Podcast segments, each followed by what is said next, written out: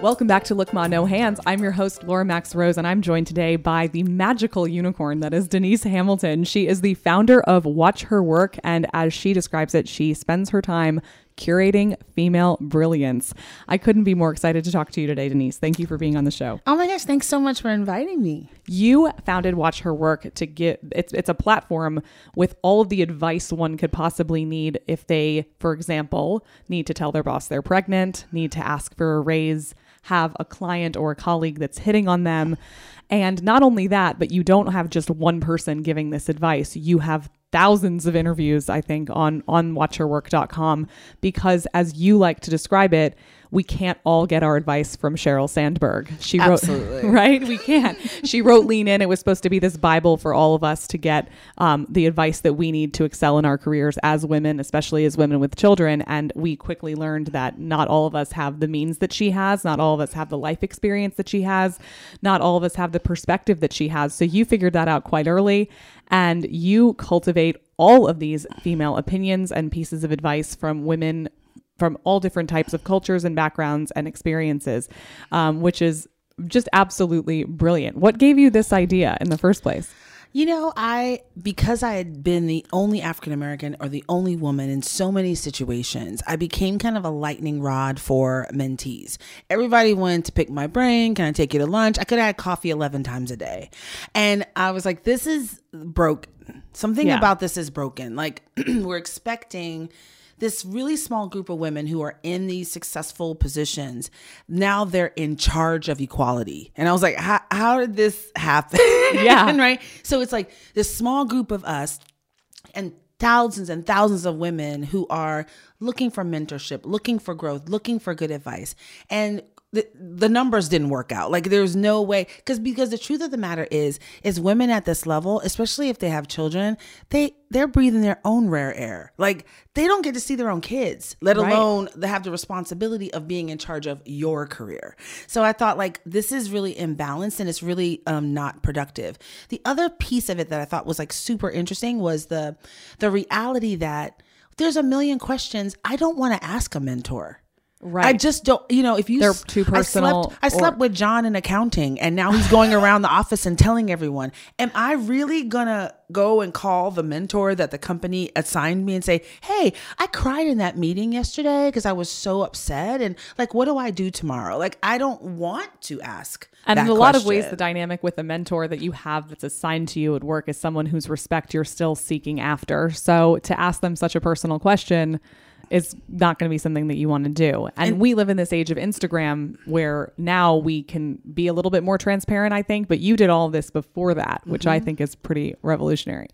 Yeah, and I also think that um, I, I the the cost of not asking that question, right? Like, because that's really what we're talking about. If if I am I, if I want to zig and I'm supposed to zag, and I don't have someone that can say, "Whoa, whoa, whoa, don't do that. Whoa, that's not the right approach. Whoa, slow down," then I'm gonna make consistent mistakes, and that's how you your your um, career your your journey is retarded. It's slowed down because you're not getting the advice and the wisdom that you need to make the right decisions at the right time. So I thought like you have to curate all of these different people who have all of these different experiences and can feed kind of those different points for different people. I'm 5'11. I have a heavy voice. I'm very extroverted. I love your heavy voice. It's easy. I, I love yours too. um, I think it's easy for me to say, you need to go in there and you need to tell him. da-da-da-da-da-da-da."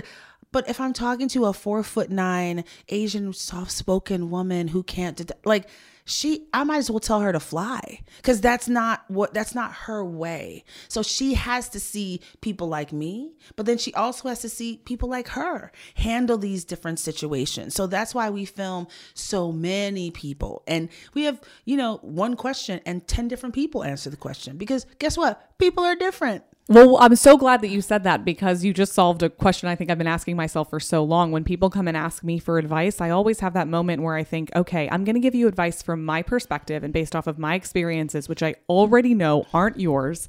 And this might be very challenging advice for you to take, especially if I'm being really assertive. I am a very assertive person. So I have that shy friend who's asking me for relationship advice with someone who isn't treating her properly. And, and here I am just saying, this is what you have to do, this is what you have to say.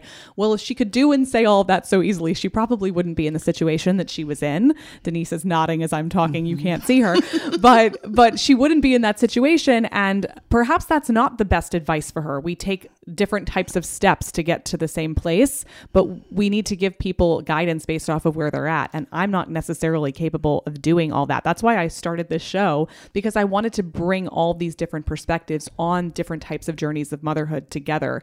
Um, we're all having different experiences and we all have different truths. And oh my gosh, when you talk when it comes to motherhood, talk about everybody having an opinion about the way it must be done, right? It is a hotbed you, for opinions. It's a hotbed, right? And we have a million experts, especially people who don't have kids. I, I love that. That's oh. the, that's my best. That's the that's my favorite. But I think that that there's you have to have discernment and you have to have a filter through which you run every piece of advice that you get. You know, like they I've got friends who have stay-at-home husbands. I've got friends who um, took their kids out of school and they they traveled the world for 6 months. So they right. you know like everybody you can do it the way you want to do it, right? The whole idea is to to seek wisdom to seek and that that's an important part of Watch Her Work too. There's a difference between wisdom and knowledge. And we live in a time that knowledge is very valued. It's very it's Having highly information. Prized. Are, do you know how to work this app? Are you tech savvy? Are you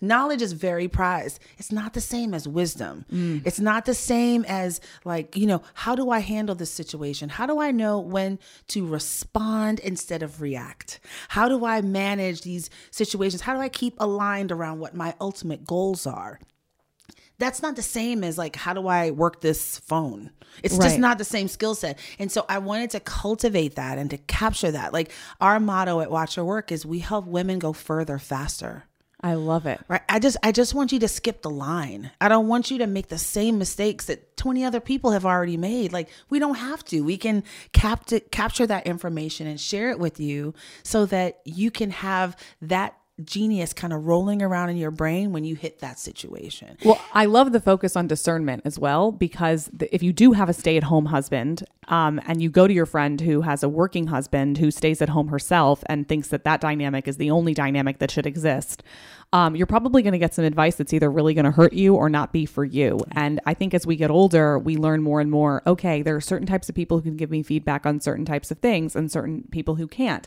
Then you have social media and Instagram where it's all coming at you. And you have to figure out a way to fi- filter that yourself. Everybody is living their life in a different way based off of what works for them. And that's not necessarily what's going to work for you, especially as a mother. We look at stay at home moms, working moms, people in the middle, work at home moms. There's all this comparison that's constantly going on. But at the end of the day, we have to do what really works for us. And you give women advice on those choices through Watch Her Work as well. Mm-hmm. And I say that, like, one of my kind of famous sayings I say all the time is I think the world is divided up into two types of people creators and critics. Mm. And you, if you're a creator, you are looking for new, innovative ways to do things. You are executing, you're trying brave moves, and you're putting yourself out there. You cannot take advice from critics. No. Critics are people that sit on the sidelines. They're consumers, and we love consumers of what we create, but they're not the people to advise you. And so that concept is in motherhood, is in entrepreneurship, is in like if you're a person that is a builder, a maker, an innovator, you have to seek out relationships with those people because their feedback means something. I just, I really screen out. That's why social media is so debilitating. I speak, I probably spoke to, I mean, almost 150,000 people last year. Wow. Um, as a professional speaker. And um, after I speak I'll, you know, invariably there's maybe a 50 women, 100 women waiting to talk to me afterwards. 80% of them say the same thing I'm afraid to start. What if I fail? I don't know what I should do. I don't it's so much self-doubt. Social media is an amazing tool. It's a it's amazing. Yeah. But it is stunting and trapping people. It's paralyzing It's us. paralyzing. and we think that we need everything to be perfect. I have definitely fallen victim to that trap of just thinking if something isn't perfectly curated, I'm not ready to put it out there and it it stifles me. It stifles so many of us. Well, we don't let ourselves be beginners.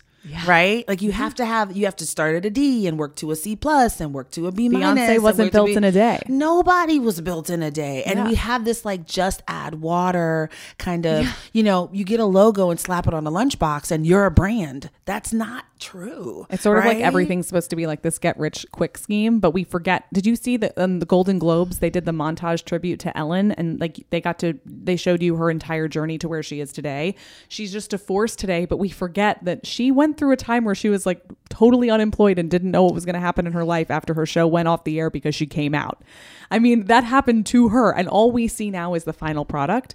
And with so many people on social media, all we see is the final product. is the perfect photoshopped airbrushed picture. They took 10,000 pictures to get the 7 that you see on that page. Exactly. Right? And It's you're like, at home with your kid who's having a real. meltdown. It's And- not real. And it makes you doubt yourself. It makes you question what you're doing. I mean, like it's the Pinterest of it all, right? Why don't I have tagged, color coded, perfectly organized pantry shelves? Like, I mean, like it just you cannot be.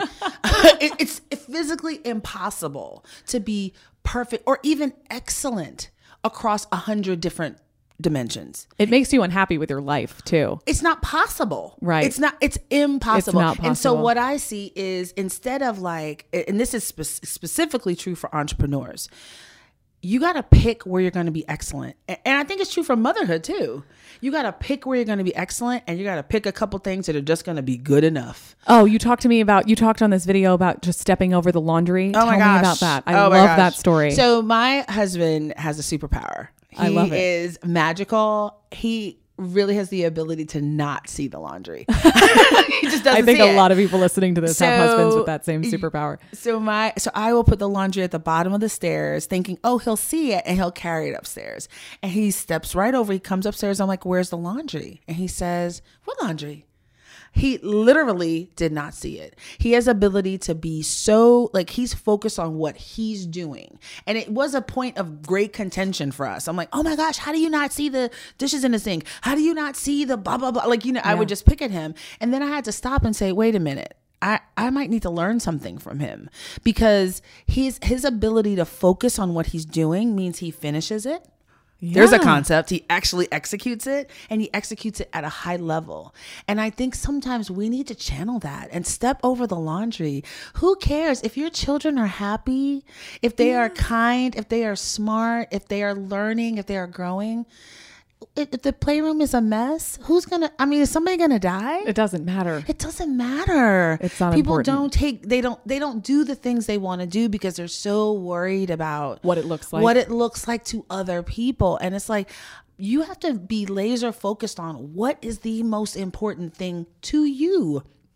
And that means a couple things are going to have to suffer. And, and in entrepreneurship, that's particularly true because if I try to focus on everything, I focus on nothing. Nothing and we keep done. on seeing people whose lives seem like perfectly curated on every level. Everything's clean. They're having a great time with their kids. They have a great career. Marriage is great. Like, and there's, it doesn't make any sense because we all know if we've lived our lives in any day, we know that you can only focus on so many things per day and actually do them well. And I love that you saw your husband stepping over the laundry and after getting very frustrated realized, okay, this might be one of his superpowers that he has such laser focus. I think that's such a great lesson in marriage as well. Uh, we've all had the frustrating laundry battle, at least I have. And I also started seeing, oh, you know, my husband's actually like way more patient than I ever could be with my with me, with our children because he doesn't let these little things bother him all the time. I'm always cleaning and I'm scrubbing. Everything has to be clean and I get very controlling and I can see that since he doesn't let those things gnaw at him, he has so much more patience. And I can appreciate that now. And I like that you took that lesson, you know, the stepping over the laundry and said, okay, actually, how can I incorporate that more in my life? How can I use it to bring me more joy? And I think that's how I approach everything. Like you should be able to learn from everyone around you and pull those lessons, extract those lessons and figure out how to be better. I I look at winners. I look at people that I think of as successful and I try to identify the core traits that help them to be successful, right? And that's really like at Watch Her Work that's what I always want to do. I want to be able to find that that person that's naturally organized and that's a great that's a gift. But that person who's not organized but is still they're not naturally like instinctively organized, but they still figure out a way to keep their life in order, I'm actually more interested in them because you have to f- understand that people have different personalities.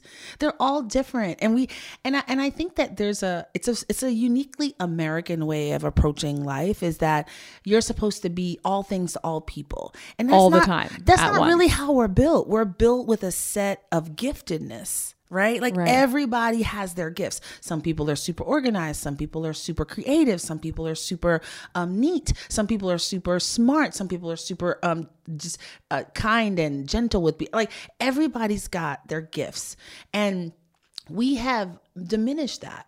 Right? We diminished if you can't do it all, you can't do anything. And I'm like, where do we get that from? Like, I think I am an excellent dynamic speaker, and people bring me in and pay me lots of money to get on stage and speak. But Lord help me, I am not exactly sure where my phone is all day long. Oh, I'm not know. exactly sure. You know, did I pay that bill? Like, I am the most disorganized person. And that's okay. We've stopped knowing that that's okay. That's oh, and it has to be okay because Why do you need to know where your phone is when you are giving these incredible speeches? Like everyone has strengths and weaknesses. Right. It's like being average at something is the worst thing in the world you could be. And where did that come from? I don't know. I'm supposed to be a rock star in my gifts. Yeah. And that's fine. You don't have to be good at everything. You're exactly who you're meant to be. You're exactly There's who you're meant to one be. of you. And when you spend all of your energy trying to perfect your weaknesses, you're not designed to impact the world through your weaknesses. You're designed to impact the world through your strengths. You are not designed to impact the world through your weaknesses. I'm writing that down in my head. Wow. I mean, I've been thinking about this a lot lately on a personal level because I've noticed how much my own habits have been affected by who I follow on social media. I am not a very naturally clean person, but suddenly being clean is so it's of the utmost importance to me. It's like how I rate how I'm doing that day. And I'm wasting my energy. Like things can be just clean enough. They don't have to be spotless. That's not what I'm good at. And I'm good at so many other things. And to put my focus on those things, that's who I'm meant to be in this world. Somebody else is meant to be really clean and give really great cleaning advice. That's not me. I'm meant to do other things. I'm meant to share different gifts with the world. And that's exactly how it's supposed to be. You talked about people lining up and saying, like, I can't do this because it has to be perfect. And how do I even start? What about people who look at this oversaturated world we live in and say there's already somebody doing what I do? It- it's such a strange question and people ask me that all the time and i don't i don't really understand it. So i am obsessed with chinese food i love Okay. chinese i never met a chinese meal that i did not enjoy I'm with you on that. i love chinese food shout out to fufu cafe on do Bellaire. Fufu Cafe? Fufu what Cafe about Ocean Palace? Ocean palace is okay. really good i mean like i'm just i'm all about Okay, I'm now all I want about Chinese things, food. right Yeah. and if one and there's a million chinese restaurants in houston texas Yeah. Oh my God, you're right. Absolutely. if one opens up two blocks from here, like we'd go. I'd call you, Laura. Yeah. You want to go get some Chinese food, and we would go. Like we wouldn't be like, no, no. There's no. already too many. There's already too many. Like that's not even how we think. Like if you put yourself out there and you're talented and you have a set of giftedness, you can find an audience. yeah. I mean, period. And like, there are more people in the world now than there used to be. So we need more talent. Like that makes sense. how many customers can you even serve? That's what I always think. Right? Sometimes I'm like, well, I'm a consultant and I know there's so many consultants. You could only do, if you're a good consultant, four or five companies or clients at a time. In the billions of people on the planet, you don't think you can find five people? Like it's just a strange That is a really good perspective. but it's a strange way that that um, it really is kind of adjacent to this idea of perfection and I have to be the best. You don't have to be the best. You know what you have to do? You have to execute. You have Yeah. to do it. You know how many people don't actually do it? They don't actually show up. I'm obsessed with Madonna because I think she's kind of a horrible singer. but I love that She she, is. She's very not- average she's at best. She is decidedly average At best, But her will, her intensity, her desire, her commitment, that's why we know her name today. Like it's not like she's not Whitney Houston, right? Right. She's not, but she made as much money as she did. How is that possible? It's because she just believed and she executed. She stepped into the field. She stepped onto the it stepped into the arena, right? And I think that that we really underestimate how many people talk about doing things versus how many people actually do it. So if you've got an idea, you've got something you want to bring to the world, like just do it. Don't do it. it's all the excuses. And sometimes I hate to say this, you know, it's it's a it's a harsh concept, but uh, I believe in that we all have homeostasis in our lives, right? We all have a balance. And you remember homeostasis from ninth grade biology, right? The the cell maintains a pH balance, it lets stuff out, it lets stuff in to maintain average, right? If you are in your body does the same thing. If you're hot, what do you do? You sweat. If you're cold, what do you do? You shiver. Things level out naturally. Everything is designed to keep you average, yeah. right? Yeah. And I think our lives are exactly the same way. They're designed to keep us regular and to keep us average. And it's a Herculean feat to step out of what's expected of you and to do something creative, fresh, innovative. That's why you have to be careful about the voices. And they may be the people that love you the most. Nobody can keep you regular like your mom. Or like your husband, right? Don't take, don't quit that good job. I don't know if you do, if you, you better, Oh, you better go with him because you you don't know who else is going to ask you to marry him. That's You don't know who like you like they're and they love you and they want you to be safe and they want you to be secure. But what do they say? Ships are safest in the port, but that's not what ships are for. No, it's not. You are designed to soar and to do something great and to do something incredible. And your environment sometimes tells you you can't do that. You have to do it this way. Well, someone once told me actually about the mind's homeostasis as well that when we have spent our entire life at a certain level of happiness, perhaps it's a lack of happiness, and something really great happens to us, our mind will find something to cancel that out, to keep us level, to keep us even. And I think just being aware of that helps us let go of it and helps us get to a new, to, to deeper heights to greater heights. And you um also talk about speaking of biology i guess we're going to talk about homogeneity which is something else you talk about all the time. Um you were on a video talking about how you went to a predominantly white college and that all of the black kids sat together at one table. You you said you- they what was what how did you describe it They huddle together for warmth. they huddled together for warmth i thought that was hilarious and that often you know one of the white kids would come up to you and say why are you guys all sitting together and you would turn it around and you would say Why do you guys all sit together? and what is what is the answer to why do we do that? I think we're tribal, right? Yeah. Everybody wants a shorthand. That's Right. really what when you talk about diversity, when you talk about inclusion, really we should get rid of all of those terms and just talk about like commonality and talk about the fact that we all want a shorthand. If we all went to the same kind of school, we were in the same kind of sorority, the same kind of organizations, we, we have the same background group in the same kind of neighborhood, there's a whole bunch of jokes I could tell. And I don't even, I can say it, it's like name that tune. I can do it in five notes because Yeah. we have all of this common story.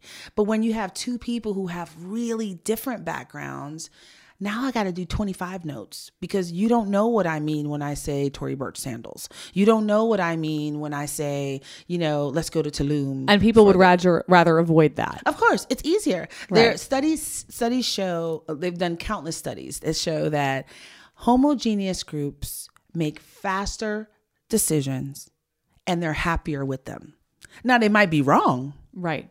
They're probably wrong. Yeah. But they're they made them faster and they were happier with them. So let's talk, let's think about that. So we talk a lot about how diversity um, is going to yield a better product, but we don't talk about the difficulty of it. The difficulty is it's a better product, but it's a harder process because I have to listen to you. I have to take into account your position. Maybe you say something I don't like. Maybe you say something that goes against everything I've thought for 50 years. Now I have to like you know my It's ho- my homeostasis kicks in right. Right. like wait no No, no, that's police are good. Police are good. I'm telling you, no, no, no. Sometimes police plant drugs on people, and you're like, wait, but I grew up watching Andy Griffith, and And we wanna believe that police and, are and good. cops always help you. They're always they're your friend. My mom told me if I'm ever in trouble, go talk to the cop. Like you know, all of those stories are playing in your head when you hear this story. This really disparate story, and if you can't reconcile that, it's easy to say, well, that's not true. Well, I think we're doing that a lot right now because there's a lot happening in our world that is really, really painful. And it's so hard to absorb. And we're just trying to protect ourselves. And we're saying, well, no, no, this is what my mom told me. And this is how I was raised. And I just don't believe that. You have to be a free thinker, and that's almost impossible because we all have all of this baggage of all of these stories and all of these concepts. And you have to release it. You have to, it's really hard, but that is really the work of all of us as human beings is to suspend, you know, I, when I, the first thing I say when I get on stage is like, don't believe everything you think. Right. Don't believe everything you think. It, it may not be right. It may not be true. Allow yourself to truly listen to other people. And I think for, for mothers, this is a particularly powerful concept. You know, I have two brothers, um, one older, one younger. And I feel like we are all like the milkman's baby because we could not be more different. Like our so funny. personalities, the way we look at the world, the way we think about things, each one of us is profoundly different. And we're very different from my mom. And so she had to really like listen to each one of us and figure out what feeds us, what motivates us, what moves us, what catalyzes us because we're all different. And I think sometimes even the parenting advice that we get is, you know, treat all the kids the same, don't have a favorite, make sure you you know you're like it, it's not like that. It's All not- kids aren't the same. All kids aren't the same. especially when we only have one. I mean, I know when I had my first daughter, I had a lot of very generalized advice for new moms. And then I had my second daughter, and it was a completely different experience. And I thought, oh my God, I feel so bad for all the advice that I gave based off of my experience with one kid. We're all so different. And that was actually very freeing. Oh, okay. Like, this is why, you know, this experience was difficult and this wasn't. And this is why this person was having an easier time than me and this person was having a harder time than me. Because even though we're all mothers, we're all dealing with different children. We're all having different kinds of experiences. And that's why comparing ourselves to each other, I think, is so harmful. So harmful. And and judging each other is so harmful. Like we're all in the same race. We're all in the same gang. And what we want we want is happy children Right. that And are productive and that can face the world. Like that's what we want you know? we do that, I think, to protect ourselves from the idea that any of those painful things could ever happen to us. The woman who I interviewed last week on the show, Mary Beth Archidiacono, she was in a car accident with her four children 21 years ago, and one of them died, and the other one experienced very traumatic brain injury. And he's thriving today, but she did lose one of her children, and in that accident, they were ejected from the car and everyone started talking about how they weren't wearing seatbelts. The car was actually defective. They were wearing seatbelts and it was a problem with the car that they were ejected and the seatbelts stayed fastened while the kids were ejected from the car.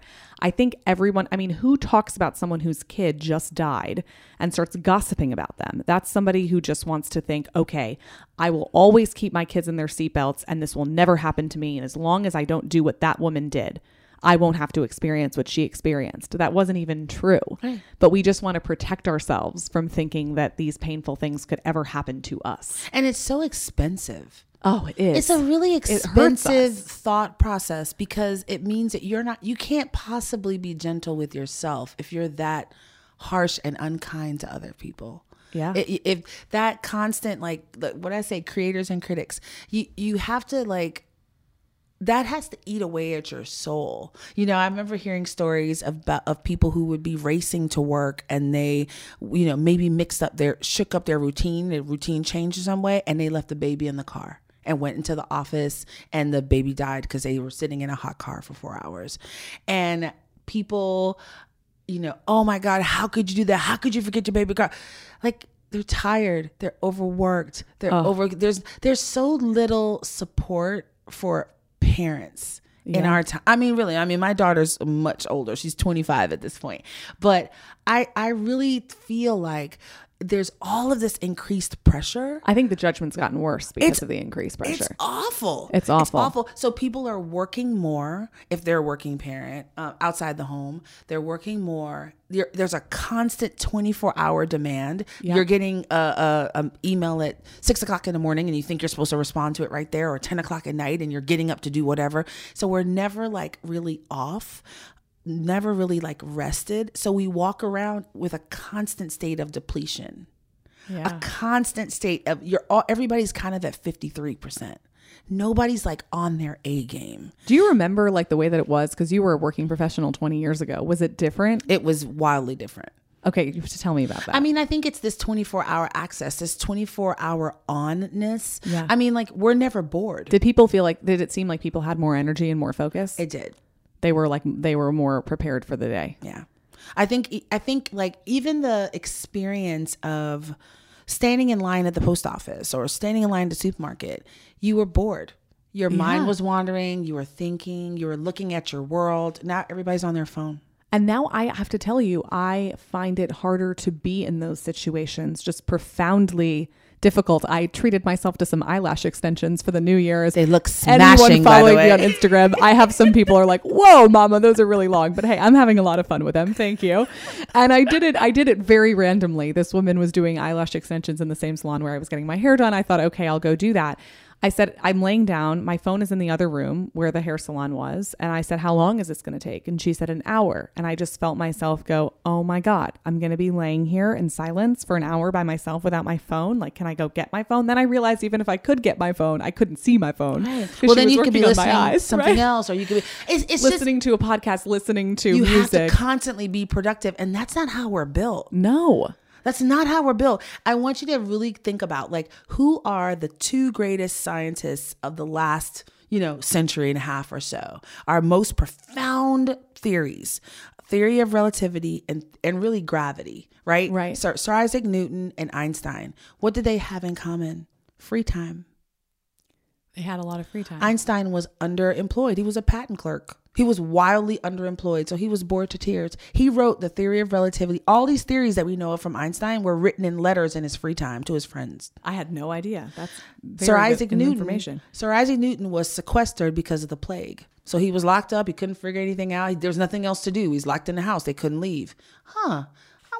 I wonder why things fall. How are they fall if and like that's how we got the theory of gravity. Right. You have to be bored. Well, how do we cultivate boredom in this world that we live in where we always have our phones? I mean, I've been asking myself that question a lot lately. I'm trying to be without my phone, you know, after dinner and until the morning and be with my kids in the morning without my phone.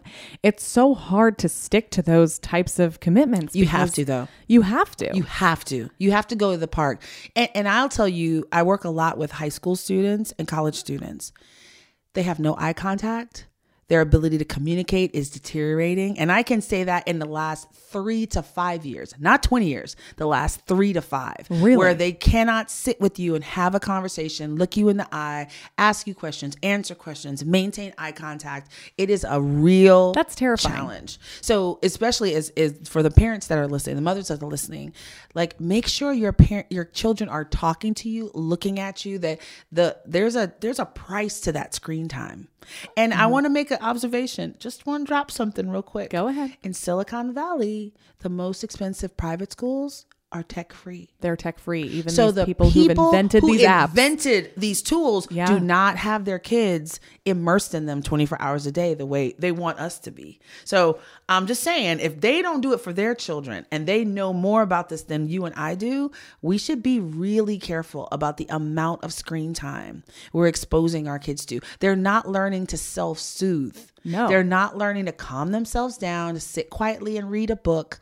It doesn't have to be on a Kindle. It can be an actual book where they turn pages. Like they have to be able to entertain themselves. They have to be able to create. And we have to let our kids draw that ugly picture. And not correct them And all the time. correct them Oh my the god, the way that we correct our children, like, can you draw inside the lines more? Can you do this? How about just like acknowledging it is so important to let our kids just make mistakes and let them just have like be bored. I, I also I'm shocked because I sort of prided myself on the fact that my my kid doesn't know how to unlock my cell phone. She doesn't know how to use my cell phone. She's three and a half, my older kid. Um, she doesn't have an iPad. She doesn't have any of this stuff. I really thought I was doing a great job with all of that. And someone approached me, I think this was like almost a year ago. So she was not even three yet, and said, you know, you need to be teaching her how to do that stuff so that she can thrive in the world that she's going to grow up in. She needs to know how to use a phone. She needs, I'm not worried about that at all. Um, I learned, I mean, I learned how to use a computer in computer class in first grade, and it was just that one class that I had once a week. And now, you know, I, I live in this world, I've evolved with technology, but I wasn't exposed to any technology before I was six. And I just, I'm not I'm I'm shocked that I was asked to prioritize like my kid knowing how to unlock my cell phone. Mm-hmm. You know, I'm grateful she has no idea how to unlock my cell phone, but it's not always looked at that way. And even as we're applying her to different schools, as she's going to be in preschool, um, just having to ask questions about how much screen time she's going to be exposed to. This is being taught in school is something that's going to help her, you know, be a thriving adult one day. But I'm I'm like, hey, why why does she need this? Like she needs to sit around and like scribble and be bored and figure out how to put blocks together. And this is what these tech tech icons in Silicon Valley are doing. They're not they're not letting their kids play with these screens and what you were saying about the eye contact, like I notice it every day. I notice it in three year olds. And it's not because they're necessarily on their phones, it's because we are. Absolutely. We're on our phones mm-hmm. all the time. And like we're not engaging with them and teaching them how to do stuff because we're on our phone. And I would also extend that thought. It, as we're looking at high school and college, the problem that we're seeing is we have a lot of people that are tech familiar but they're not tech savvy. They're not really knowledgeable. They know how to download an app. They know how to whatever. They don't know how to build anything. They don't know how to create anything. They don't know how to solve problems. They're not. They don't know how to do research and collect the data that they need to execute a project. But they do know how to play Fortnite. Like that's not the same thing. That's not the same thing. My it's husband not. was telling me about that the other day that we think that we're so evolved in technology right now, but we've actually never been so stagnant. Never. There hasn't so been like a new invention like the iPhone or something that's really changed society in a profoundly long time when you look at the history of human beings and how often we used to invent new things, new completely new things. There's we're completely stagnant as far as inventing new concepts and new ideas go because well, we're all playing with our Candy Crush. And we've outsourced innovation to other countries. We're just consumers. Right. So that's the that's the idea. Well, your child really knows how, and she needs to know how to consume this because their job, that's her job, is to be a consumer. Yeah. You're not raising a consumer; you're raising a creator, you're right? A creator. And so, how do you learn to create? Solving problems. Hey, take all this trash and build the, ta- the tallest tower you can build. Like right, yeah. like we don't do that with our right now it's here do this app and play this game. And i love technology. Clearly i have a digital platform. Yeah. i love technology. But i really feel like the difference between me and some other folks that create in this space is that i can do other things yeah.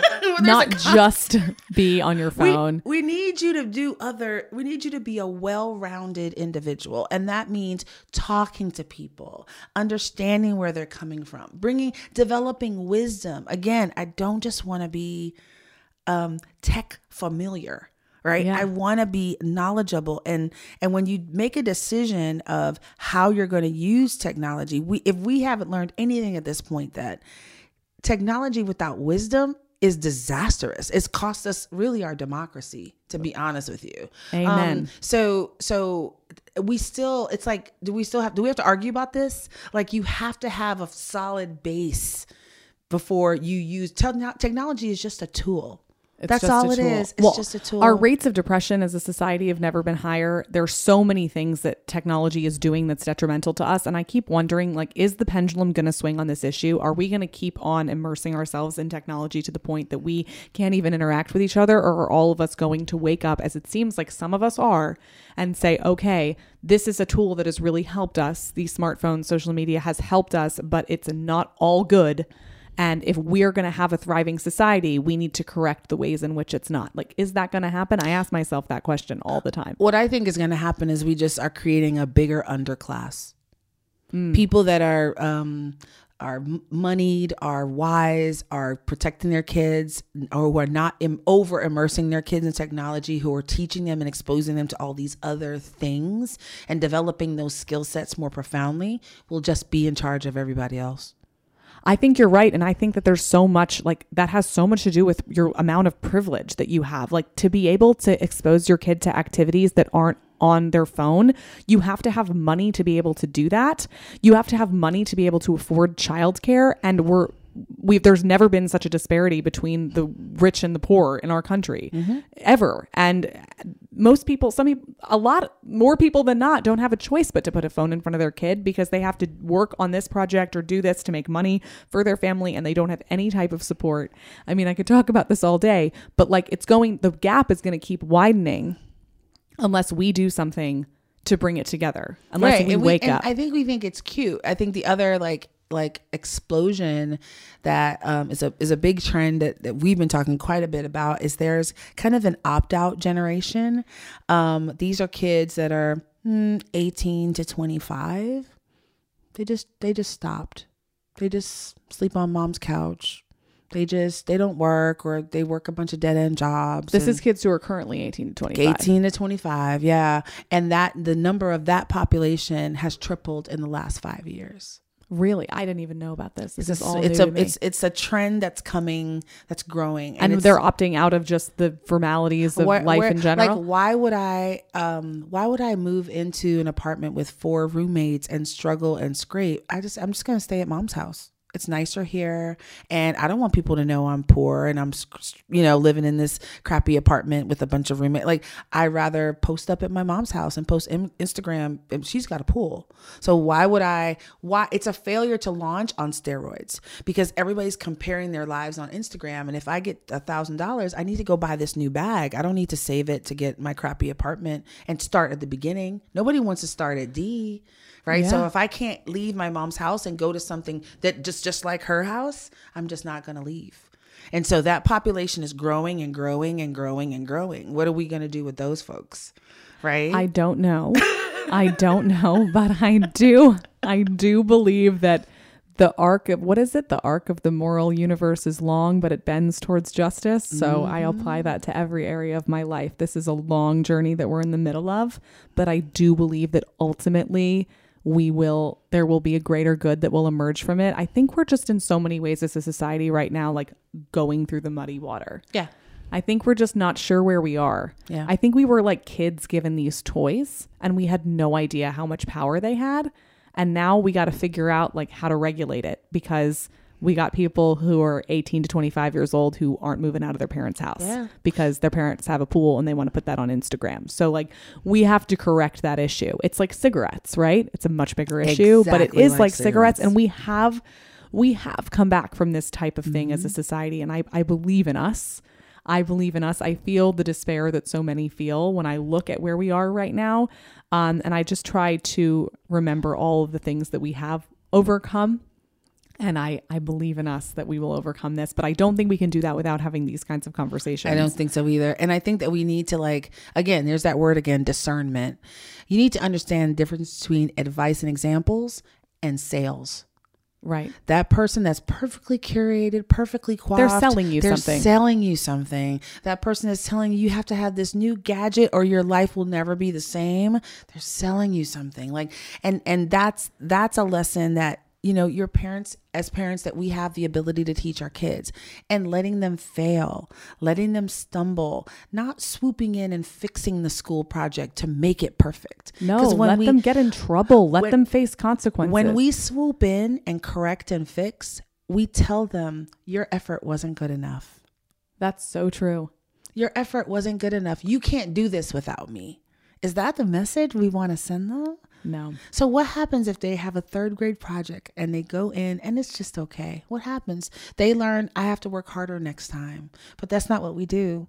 We sit with them all night and make perfect little cutouts and make it and make it great. and they think that they can't do anything by can't do anything by themselves. We're not so like there's opportunities with our children as parents to give them the wings, right? And it's counterintuitive because you think, well, I want to create comfort for them, but comfort is kind of the enemy. If you don't understand um, the difficulty it takes, the the process that it takes, and your ability to overcome that process and execute that process, you won't try or you won't succeed. Like, like that's the muscle.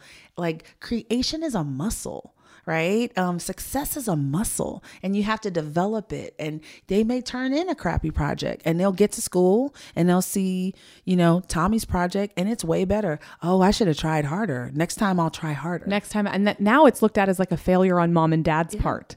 Like your kid doesn't do well on a school project, and you as a parent need to like work harder at home with them on making that project better. But you need to let your kid fail. You need to let them fail. You need to let them have something that they did and it needs to be great. And we need to tell them this is awesome. You you did this by yourself. This is so great. Like that messaging tells them that they can try the next thing and the next thing. If everything that they do, we help them to the point that they don't feel like they can execute on their own, they end up on your couch till they're 35. Oh, we don't want that. No one wants that. No. No one wants that. This is the longest interview I've ever done on Look Ma No Hands. I could talk to you all day. This has been an amazing conversation, and I hope everyone listening enjoyed it as much as I did. Denise, thank you so much for being on my show. And if people want more access to all of your wisdom, they can go to watchherwork.com and follow you on Instagram. What is your Instagram? Um, it is Watch Her Work TV, and my personal is at official D Ham. Amazing. So you can do all those things, but make sure you also put down those phones, walk in the park, take some time to just be a little bit bored and listen to the birds chirp. Absolutely. And I have a course coming out pretty soon. It's called uh, Master Yourself, Master Your World. Ooh. And where I talk about all of these things. So keep an eye out for that on watchherwork.com. I definitely will be. Thank you again, Denise. You've been listening to Look Ma No Hands. I'm Laura Max Rose, and we'll talk to you next time. Bye, everyone. Mama,